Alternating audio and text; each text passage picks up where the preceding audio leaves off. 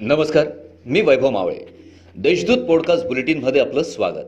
आज शनिवार सव्वीस मार्च दोन हजार बावीस. ऐकूयात जळगाव जिल्ह्याच्या ठळक घडामोडी. जळगाव जिल्हा सरकारी नोकरांची सहकारी पतपेढी अर्थात गस सोसायटीच्या पंचवार्षिक निवडणुकीत एकवीस संचालकांसाठी आजपासून अर्ज विक्री व दाखल करण्यास सुरुवात झाली आहे. पहिल्याच दिवशी एकशे पन्नास अर्जांची विक्री झाली असून दहा उमेदवारांनी अर्ज दाखल केले आहेत. केंद्र सरकारने केलेल्या कामगार कायद्यांना विरोध करण्यासाठी देशातील कामगार संघटनांनी दोन दिवस बंदची हाक दिली आहे. पंचवीस ते एकोणतीस पर्यंत बँकांना सुट्टी राहणार आहे.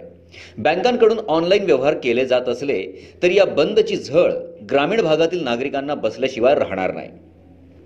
राज्य परिवहन महामंडळाच्या जळगाव आगारात एस टी कर्मचाऱ्यांची वाहक व चालकांच्या पंच्याण्णव जागांसाठी कंत्राटी पद्धतीने भरती केली जाते. या भरतीची प्रक्रिया शासनाने नियुक्त केलेल्या त्रयस्थ कंपनीमार्फत केली जाणार असल्याचे जळगाव एस टी विभाग प्रमुख भगवान जगनोर यांनी सांगितलं महानगरपालिका मालकीच्या मुदत संपलेल्या गाळ्यांचा प्रश्न गेल्या दहा वर्षांपासून प्रलंबित आहे. महानगरपालिकेने तेरा सप्टेंबर दोन हजार एकोणीसमध्ये केलेल्या अन्यायकारक ठरावाविरोधात महानगरपालिका गाळेधारक संघटनेतर्फे विरोध करण्यात आला होता.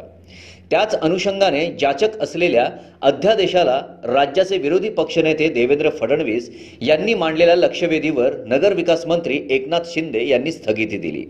दरम्यान शुक्रवारी सायंकाळी पाच वाजता शाहू मार्केटमध्ये एकमेकांना पेढे भरवून गाळेधारकांनी जल्लोष व्यक्त केला. महाराष्ट्र लोकसेवा आयोगांतर्गत संयुक्त गट व पोलीस उपनिरीक्षक दोन हजार एकोणीसमध्ये झालेल्या परीक्षेचा निकाल नुकताच जाहीर करण्यात आला आहे या परीक्षेत अनेक विद्यार्थ्यांनी घवघवीत यश संपादित केलं आहे दरम्यान जळगावातील काही स्पर्धा परीक्षा केंद्रांच्या माध्यमातून यशस्वी झालेल्या विद्यार्थ्यांबाबत दावे प्रतिदावेही करण्यात आले. या होत्या आजच्या ठळक घडामोडी.